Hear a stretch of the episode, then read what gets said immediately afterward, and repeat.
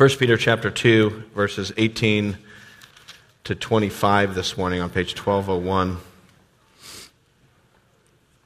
You know, speaking of our kids, it's, it's funny how there's certain words that our kids seem to learn effortlessly when they're learning to speak. For instance, that great word that all kids learn so easily, no. You know, no, no, I don't want to. And yet other words seem so difficult, like please and thank you. There's another phrase, though, that kids, uh, I, have found, learn quickly and easily. It's a concept they seem to grasp intuitively, and it's the concept of it's not fair, or that's no fair. It's not fair. And they, they have this innate sense of justice that, uh, that they pick up on things. You know, you put a bunch of kids around a table, you put a bowl of ice cream in front of each child, and, and these kids, some of whom can't figure out what shoe goes on what foot, can in- instantly discern the mass of each ice cream scoop and they can detect which is the more and which is the less. And, and, the child, of course, who has less yells, That's not fair. And the kids who have more just keep their mouths shut and start, you know, shoveling as quickly as they can. Uh, some of you are parents grandparents, aunts and uncles, and you bought Christmas presents for kids this Christmas, and you were very careful to make sure that it was fair. You, you tried to figure out some metric for determining that, whether it was the price or, or the size or the number of gifts. I suppose we don't really outgrow this as adults this sense of justice, this desire that things be equitable and right, and that people be treated as they deserve. I think, especially as Americans, one of the uh, uh, characteristics of, of, of, American culture, one of the values that Americans hold to is, is that. Uh, you know, we, we want things to be right and fair. We have a strong sense that everyone has equal rights and that everyone should, should deserve a certain equal type of treatment and fairness. And uh, so, so when it doesn't happen, it frustrates us. You know, when you have a teacher or a professor who, who treats you unfairly or, or who's harsh in your grading, but you know that there's a teacher's pet over there who gets treated differently, that is, it's really vexing. Um, or, or, if you have a boss who's really hard on you, and no matter what you do, you can never do it right, and they're always critical of you, and, and always j- just making your life miserable at work for everyone in the office, except, of course, for the guy two rooms down who happens to be the son of the guy that your boss went to college with. And he gets special treatment, you know, and you just think, why am I being, I'm doing a good job. Why am I being treated like this? It's not fair. Or when we see politicians who, who use their position to, you know, gain benefits for themselves or to enact laws that benefit them and, and are hard on everyone else, our sense of justice is offended. Well, this morning we return to 1 Peter. And just to remind us of what the letter of 1 Peter is all about, Peter was written by the Apostle Peter, one of Jesus' 12 disciples, and it was written to Christians who found themselves religious and um, uh, cultural minorities in the Roman Empire.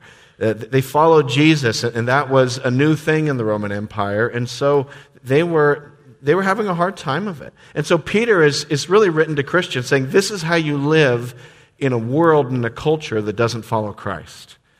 Right? This is how you live when you're a foreigner and an alien and an expat and a stranger in this world. When we become followers of Jesus, we become citizens of heaven, and this world is no longer our home. And, we experience a, a, a, sort of an existential estrangement from this world as soon as we come to know Christ. And so, how do we work through that? And Peter is, is written to help us think through that, which of course is incredibly helpful to us as American Christians because we've seen our own country of the last uh, several decades, and especially the last decade in, in a more uh, precipitous manner, has just been hurtling away from its, its Christian heritage. We found ourselves rapidly more and more in a post Christian culture. And I think a lot of us who, who grew up in this country, especially, feel disoriented. We're like, what happened? what happened to the country? Where, where's our culture going? Where's it going to end? And so Peter is so helpful for us. Because when you find yourself as a religious or an ideological minority in any setting, it's very typical to experience injustice. Because in any culture, in any society, the rules are always written for the insiders, not for the outsiders. It, it's always benefiting those who, who are, have the positions of power and influence and belonging. And the more we find ourselves, and the more we find biblical morality and right and wrong on the outside of our culture, the more we should in, expect injustice, unfair treatment, harsh treatment. And so we need to learn how to deal with this as Christians in a post Christian country. So that's what Peter's going to talk about today this issue of injustice and harshness and unfairness. And he does it by helping us think about the worst case scenario. What's the worst possible experience of this that a person could have? And the answer he gives us is well, it's if you're a slave. Look at 1 Peter chapter 2 verse 18. Peter writes to slaves who are Christians. He says in verse 18, "Slaves, Submit yourselves to your masters with all respect, not only to those who are good and considerate, but also to those who are harsh. For it is commendable if a man bears up under the pain of unjust suffering because he is conscious of God. But how is it to your credit if you receive a beating for doing wrong and endure it? But if you suffer for doing good and you endure it, this is commendable before God. To this you were called. Because Christ suffered for you, leaving you an example that you should follow in his steps. He committed no sin, and no deceit was found in his mouth. When they hurled their insults at him, he did not retaliate. When he suffered, he made no threats. Instead, he entrusted himself to him who judges justly. He himself bore our he himself bore our sins in his body on the tree so that we might die to sins and live for righteousness. By his wounds you have been healed. For you were like sheep going astray, but now you have returned to the shepherd and overseer of your souls. Slaves would be the worst case scenario uh, to, to experience injustice. There were people who were slaves in the Roman Empire, and they came to faith in Jesus. And, and they could experience injustice. Some of them had nice masters, some of them had bad masters. And the bad masters were, were cruel and harsh and might beat them. Even though they did a good job, they still might be treated extremely poorly. And so, so Peter's writing to this, this terrible situation of being a slave. And, and if, if we can think about how a slave would endure unjust treatment, then that should probably help us who have a better situation than being slaves. That's kind of the idea here. Um, because, you know, even if, even if you don't like your job, even if your boss is a jerk, even if you're being treated really poorly at work, you can still quit. I mean, maybe it'd be hard because you're like, I don't know what I do, but look, you can quit, right? Or, or if, you, uh, if you have a professor who's particularly got an axe to grind against Christians, you can always drop the course. And it may mess up your schedule and stuff, but you can drop the course, right? Or, or if you found yourself in a marriage, I mean, God forbid, and, and, the, and your husband, you know, was hostile to your faith and hostile to you and was, was aggressive or, or, or violent even, you can always leave, leave the house to protect yourself, and you should in those situations. But what's a slave supposed to do? A slave is just totally stuck. I mean, what is a slave going to run away? Well, then they get caught and they get executed. And so slaves were really stuck. And imagine if you're a slave and you have a master who is harsh and unjust and maybe even treats you poorly because you've come to faith in Christ and your master is a worshiper of Zeus and he's really upset about that. What do you do? Well, here's what he says, verse 18 Slaves, submit yourselves to your masters with all respect. Submit yourselves. You know, do what they say, take orders. And do it, I love that, with all respect. I mean, th- that really colors it too, right? To do it with all respect. You, know, you, you, can obey someone sometimes, but you can do it without respect and you can kind of do it grudgingly. You know, so it's like, look, slaves, obey your masters, but like, don't spit in their soup when you're bringing it to them. Don't steal stuff from them, little petty thefts. You know, don't get back at them in little ways. Just submit and do it with respect. You know, you kids know how this is, right? When your parents tell you to clean your room There's two ways you can clean your room. One way is to say, you know, way number, way number one is to be like, okay, mom and dad, I'll clean my room, and you go off and clean your room, right? So that's what usually happens, right? Uh, way number two is you go, they go clean your room, and you're like, you know, then you go there and, and you start, you know, you're just like going so slow cleaning your room. And then you hear them leave, then you pull out your phone and you play games. And you hear them coming back, you stick your phone away, then you're like, uh. you know, you, you can, there's submitting and then there's submitting. There's obeying and then there's obeying and there's respect. And so he's saying, look, be really good slaves. Really obey your masters. Really show them respect. Even if they disrespect you, respect them. Even if they're, they're unfair to you and hard to you, be good to them. Don't treat them the same way they're treating you. As Kevin Jameson pointed out so well last Sunday, so much of this section is soaked and, and it's echoing the Sermon on the Mount. And where Jesus told us that if someone strikes you on one cheek, turn to him the other also. If someone forces you to go one mile, go with him too. And so, as Christians, we, we don't respond to evil with evil, but we try to overcome evil with good. This is how we, we deal with this. And so, slaves act this way. I don't know, how does that, how does that sit with you? I don't really like it. I, this is not, well, I should say, that's not my instinct. My instinct when somebody disrespects me, my instinct is not to respond to them with respect and kindness and grace. My instinct when someone is hard on me or harsh to me is not to respond with gentleness. My instinct is not when somebody does something wrong to me to think about some way I could be really good to them. I, I just, I, I, don't go there. That, that's not my, my natural reflex, is not to overcome evil with good. And yet that's what he's saying to these slaves who are being treated unjustly is to respond differently. So how do you how do re, how do we reprogram ourselves to respond like this, especially when we find ourselves in these difficult situations? And so Peter not only gives the command to submit with all respect, but I'm going to argue he gives us at least three motivations for doing it.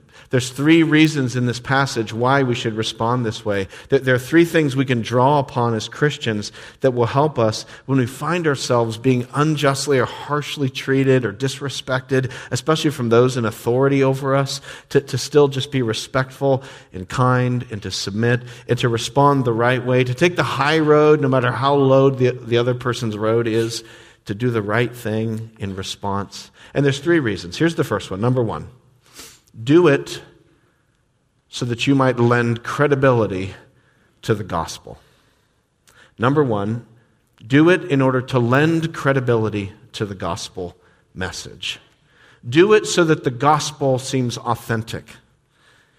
That's really it's, uh, what we saw last week in last week's passage. I mean, if I could just take you back to the passage from last week, look at verse 13. There he was talking about submitting not to slave masters, but to kings and authorities. He says in verse 13, Submit yourselves to the Lord's, for the Lord's sake, to every authority instituted among men, whether to the king as the supreme authority or to governors who are sent by him to punish those who do wrong and to commend those who do right. Here we go, verse 15. For it is God's will that by doing good you should silence the ignorant talk of foolish men. We don't want people talking bad about the gospel and about Christianity. So let's conduct ourselves in a way in society that, that is, gives credibility to the gospel. You know, think about it. You know, here's the Roman Empire. Here's all these societies that have worshiped their pagan gods for generations. And suddenly, in the last 20 years, this new religion has come along, Christianity, and these people don't worship our gods. And, and it's, it's natural, it's normal to be like, who are these people? Who do they think they are? What's going on here? You know, to react in that kind of a way. You know, what, kind of people are these Christians now, now that they've found Jesus? And so it's like, well, show them that you're still good citizens. You know, submit to the authorities. Don't be like, well, we're not, you know, we're Christians now, so we don't have to pay our taxes and we don't have to do this and that. No, no, be a good citizen. And I think it's the same idea here. For the sake of the gospel, in order to give the, the gospel credibility, continue to be a good slave in, in this case. Not that slavery is good. This, this is not con- condoning slavery in any sense, but it's sort of like, hey, slaves, you're stuck in the situation. So give credibility to the gospel by the way you respond to your masters, whether they're good or bad. Because here's the thing, people people are watching you. People are watching you. And when they know you're a Christian, they're watching. They want to know how you deal with the same jerky boss they have to deal with. They want to know how you deal with the terrible diagnosis. They, they, want to watch how you deal with this difficult relationship that they're also in. And they're watching you. So, so yeah, you may have this terrible boss who's really harsh and awful to you, and, and, and maybe responding with kindness and respect isn't going to change, you know, this ogre of a boss into a Prince Charming. But the other employees are watching you. You know, the other supervisors, they know he's a jerk. They can't do anything about it, but they're watching you. People watch. So that when they ask you, how do you, how do you be nice to that guy when he's like that? How, how, do you, how do you respond so well to her when she's like that? You say, well, it's, it's actually, it's not me. it, it's Christ. You know, I'm, I'm, a Christian. And now your words have credibility. Because you've, let, you've given credibility to the gospel, and I've given credibility to the gospel by the way we respond in those situations. So do it for the sake of the gospel. In fact, I, I, think this is a great evangelistic strategy. I don't know what your New Year's resolutions are for 2016. Probably one New Year's resolution we should adopt this year, probably one we should adopt every year, is to really resolve to be better witnesses for Jesus in the world around us. And, and so you go, how do you do that in a post Christian culture? Can I give you a, an evangelistic strategy? Here it is. When you meet new people, or you join a new company, or you get on a new sports team and you meet new folks, try to let them know as quickly as possible that you're a Christian. Find some natural way, you know, don't just be like, hi, I'm Jeremy, I'm a Christian, you know, but like, you know, some natural way. You know, like, what'd you do this weekend? Oh, I was at church, I, you know, with my other Christians, you know, whatever. Find some way to, to bring it up so they know early on in the relationship that you're a follower of Jesus. And then live it in front of them from that point on so they can start watching you. So they go, huh, wonder what that means. Wonder how that affects a person. And, and they'll take note of your behavior and they'll start perhaps connecting the dots so that we give credibility to the gospel. So that's one reason to respond to disrespect with respect, to respond to harshness with gentleness, to respond to unkind words with kind words. When someone does you evil, to give, show them good in response is for the credibility of the gospel. Here's the second reason Number two, and it's in verses 19 and 20, it's because it's also commendable to God. It's also something that God approves of. We're not only doing this to show other people the, the reality of the gospel, we're doing this because this pleases our Lord. We're serving Him. Look at verse 19. For it is commendable if a man bears up under the pain of unjust suffering because he is conscious of God. But how is it to your credit if you receive a beating for doing wrong and endure it? But if you suffer for doing good and you endure it, this is commendable before God. So, so the second reason we do this is because God is watching. Not just because people are watching, but we know that God watches and God is evaluating our responses. God sees what we do and what we don't do and how we react. And, and we're living before God. I love that phrase in verse 19 where it says, it's commendable if a man bears up under the pain of unjust suffering. I love that. Because he is conscious of God. That's how we live as Christians, or we're supposed to live, with a consciousness of God. We, we live every day with an awareness that God is in our lives and that he sees us and we live for him. There's a, a Latin phrase, it's um, a coram deo coram deo is a, Latin phrase and a concept, and, and the translation of that phrase, coram deo, is something like in the presence of God. And R.C. Sproul, uh, the great uh, theologian and pastor, uh, he, he, talks about the concept of coram deo this way. He says, Coram deo, to live in the presence of God, means as a Christian, I'm always living with an awareness that I'm in God's presence, that I'm under God's authority, and that I live for God's glory. As a Christian, I'm in His presence, I'm under His authority, and my whole life is for His glory. So, so as Christians, we have a completely different success metric than the world. We don't consider ourselves successful based upon the size of our paycheck. We don't measure our success ultimately as Christians by whatever job title we have or what, you know, where our kids end up going to school or what college they get into. I mean, that, that's not how we assess our, our value and success as Christians. As Christians, our ultimate question is have we glorified God? Have I honored God in what I've done? Is, have I lived coram deo? in his presence? Have I submitted to God's authority? And has God been shown the glory in this situation, regardless of whether I'm in a, a, high position in society or a low position in society? We would just have a different way of looking at this. We're his servants. In fact, look back at verse 16. Live as free men, but do not use your freedom as a cover up for evil. Live as servants of God. You could also translate that live as slaves of God. Ultimately, I'm God's servant and slave. And so, what I'm looking for is, is His commendation and, and His affirmation in my life. In fact, it's, it's interesting. There's something else to be pointed out here. See in verse 19 where it says, It's commendable if a man bears up under the pain of unjust suffering. Then you get the same phrase at the end of verse 20 This is commendable before God. That phrase commendable in Greek could also just be translated, It is grace. It's the word for grace. So, so I think the idea here, it's kind of weird to translate this, but I think the idea is it's not just that if I respond to evil with good, that God approves of that, but that it's also God's grace is operating in that. So that God is helping me, God is sustaining me. Do, do you want to feel and experience God's power and grace in your life? Then, then submit to to Him and to authorities and to respond to evil with good. And when we do that, His grace will sustain us as we live for His glory. Maybe you're starting 2016 in a really, really lousy situation.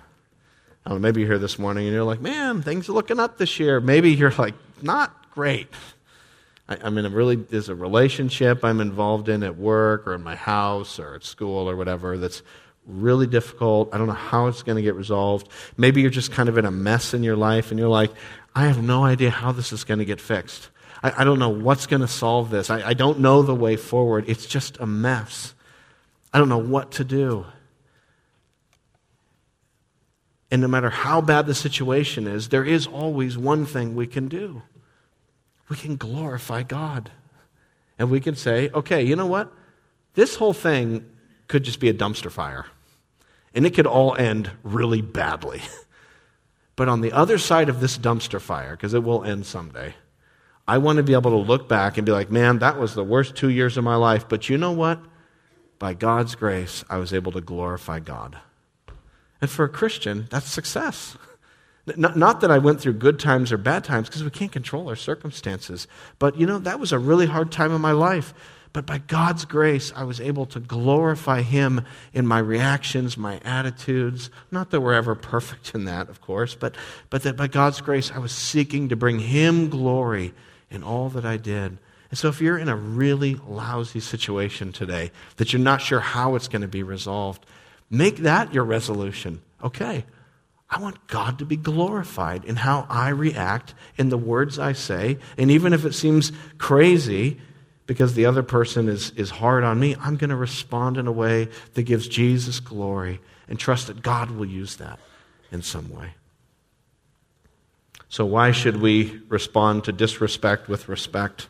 Why should we respond to harshness with kindness? Why should we submit ourselves to rulers and authorities who are unjust? Number one, to give credibility to our gospel message. Number two, because it's commendable before God and His grace is with us as we try to live for Him and not for ourselves.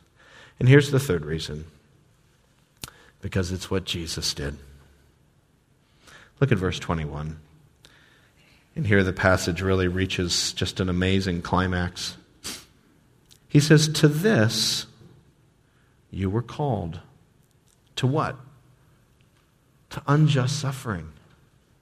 Did you get that? To this you were called. Because Christ suffered for you, leaving you an example that you should follow in his steps. If you're a Christian, it's like, what, what wait, wait. I understand that it happens. But Peter's like kicking it up a notch here. He goes, if you're a Christian, you're called to this. This is part of your job description as a Christian, is to, to expect unjust suffering for the name of Christ and to respond with grace and goodness to injustice. This is what you're called to. So when you watch yet another movie or TV show that makes Christians look like complete tools, or, or, or that makes Christian morality look completely crazy, and you sit there and you're like, ah, that's not what we believe. Ah, oh, that Hollywood's always messing. Ah, right? To this you were called. We were called to endure this. When you have uh, a family member who, who they just have taken it upon themselves to, to make your life miserable because of your faith, and you go, why is this happening? To this you were called. When you have someone at work who is harsh to you because they know about your faith, or you're singled out, or in some way you're suffering for the name of Christ, you're like, why is this happening to me? It's because to this you were called. We were called to experience unjust suffering as Christians, or to expect it, and when we do experience it, to respond with humility and kindness and respect and gentleness and goodness. Because, verse 21, Christ suffered for you, leaving you an example that you should follow in his steps. Christ is our example. This is what happened to Jesus. And so we're like, all right, I want to follow you, Jesus. He's like, you sure? Is you know what, like where I go, right? Like I'm going to a cross. You want to follow me? Oh, that's great, but, you know, count the cost is this is what it takes. Or to put it in Jesus' own words, if anyone would follow me, he must deny himself and take up his cross daily and follow me. Even that phrase there in verse 21, leaving you an example, it's a little bit, the translation there's just a little bit soft, you know, because the word example in English is kind of like, eh, it's, it's not that strong. Like, oh, yeah, he's a good example. You know, it's not like that. The, the idea of example is it's, it's more like he's our pattern. He's, he's the way we operate. That, that word for example there is sometimes used, um, it's a Greek word that's used to describe the, like when you're teaching little kids their ABCs in ancient Greece, you were teaching them their alpha, beta, gammas, and, uh, and you're trying to teach them how to draw their alpha, beta, gammas. You, you actually put a, a little pattern down, and the kids take their little stylus or whatever, and they, they trace the alpha and they trace the beta. That's what Jesus is. He's our, our pattern that we're tracing our life over. We're like, this is how I live, just like Jesus did. And so he's the pattern of our life. So let's look at his pattern. Verse 22. He committed no sin, and no deceit was found in his mouth. Jesus died, he suffered, but he didn't do anything wrong. There's no deceit in his mouth. In other words, Jesus' crucifixion as a criminal was the most unjust suffering ever. He's the one person who never deserved anything. You know, sometimes bad things happen and you wonder, like, well, maybe I'm getting this back for that one thing I did 10 years ago. maybe it's catching up to me. Maybe karma's happening, you know, or something. You know, we get these thoughts in our head, right? But like with Jesus, he could never look back and be like, well, maybe this crucifixion's because of that one thing 15 years ago. Like there was no th- one thing 15 years ago. There's no thing for Jesus. He's pure. He's the holy Lamb of God. He's the Son of God. He's the pure and spotless Lamb. And so, so he gets crucified, and, and they, and they put him on trial and they beat him and they insult him. And how does he respond to this unjust treatment? Verse 23 When they hurled their insults at him, he did not retaliate. When he suffered, he made no threats. He didn't, he didn't threaten the Romans who were whipping him. In fact, he said, You know, listen, if I want to, I could call down 10,000 legions of angels, he told his disciples. Like this crucifixion isn't happening because I'm powerless, it's because I'm letting it happen. And yet he didn't. He didn't threat, he didn't retaliate. Instead, verse 23, he entrusted himself to him who judges justly. He trusted that God would bring about justice, that God would make things right, that he didn't have to make things right. And, and I really think that little idea to entrust yourself to God who judges justly is really part of the secret to enduring unjust suffering. Is, is it's not to, when you endure unjust suffering and punishment and harsh treatment, it's not because you're a doormat or that you don't care about justice. But what you're saying is, I'm going to let God be the policeman, judge, and jury, not me. I'm going to let God take care of that. I'm going to entrust God to do it. And so Christ entrusted himself to God's hands, and God vindicated him. On the third day, he rose from the dead. And then God vindicated him more. He ascended to the Father's right hand. And someday that vindication will become even more public when Christ returns and every eye sees him. So God will set all things right in the end. There's a great day of justice and judgment coming for this world. Every terrible, unjust, evil, and harsh thing, from the smallest to the most horrible atrocities, will be accounted for and will be judged and set right when Jesus Christ returns. Everything will be set right on the last day, the day of judgment. And so, as Christians, we can endure unjust suffering because we know that we're not just letting justice go away, but that God will take care of all the justice way better than we can. And God will sort it out. But that's not only good news, it's not only a pattern for us, but look at verses in the last two verses here as Peter turns the corner. You, you see, Jesus' suffering and death for us is not just a pattern and example of how we should react in those situations but it's even more than that. It's the reason we're able to react. Because when Jesus died on the cross, he wasn't just giving us kind of a model to follow, although he was. He was also bearing our sins. Look at verse 24. He himself bore our sins in his body on the tree. What a wonderful summary of the gospel. Like, what's the gospel? Boom, there it is. Real short, real concise. Why did Jesus die? He himself bore our sins, not his sins, our sins, in his body on the tree, so that we might die to sins and live for righteousness. For by his wounds you've been healed. Jesus isn't just our example, he's our forgiveness. By Jesus, I can die to my old sins and I can live a new life. The, the wounds of my sins and the wounds of my brokenness can be healed in Christ. 4 verse 25 You all were like sheep going astray, but you've now returned to the shepherd and overseer of your souls. The cross just isn't an example of how to react, but it's, it's our salvation. It's because of the cross that we can live coram deo and live in God's presence. Because here's the thing, people. Yes, everyone in this room has experienced undeserved harshness. There can't be anyone in this room who's never experienced undeserved bad treatment. But here's what you have to accept too that you also, every one of you, are an unjust person who has treated people harshly and badly. And so am I. Every single one of us. We are not only all victims of it, but in small ways and big ways, we are and have been victimizers.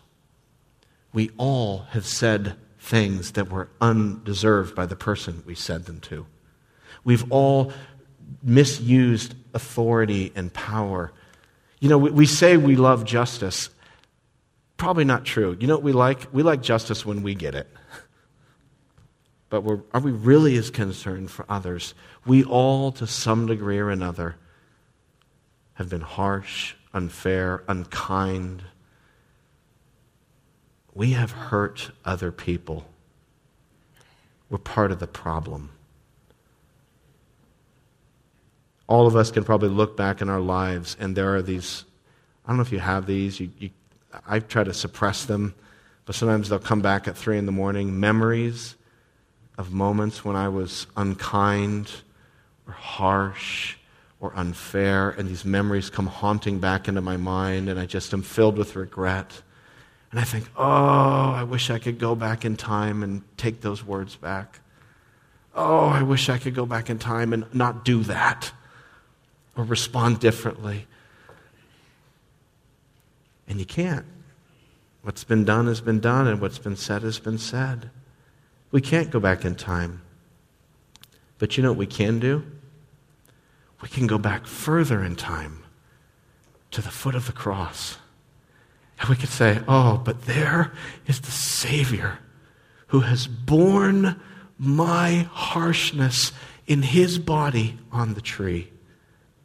There is the Savior who's taken those hard words I said, or that, that attitude I had, or the, the, you know, the, the blow that I delivered, and He took it in His body on the tree. Oh, God, thank you for a Savior who has died to bear my unjust acts and my godless acts. And that all of those things that I regret and that I wish I could take back, I can't take them back, but they have been taken by the Savior. So now we're free to live this new life. Praise God for this Savior. Because someday that day of judgment is coming. And if we think we can get out of that day of judgment just by pointing to the ways we've been victimized, uh-uh.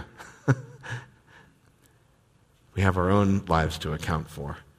And the, and the good news is there's a Savior. Have you given your sin to Christ? Have you given your own injustice to Christ? Is He your Savior? Is He your shepherd? Have you put your faith in Him? Let's pray.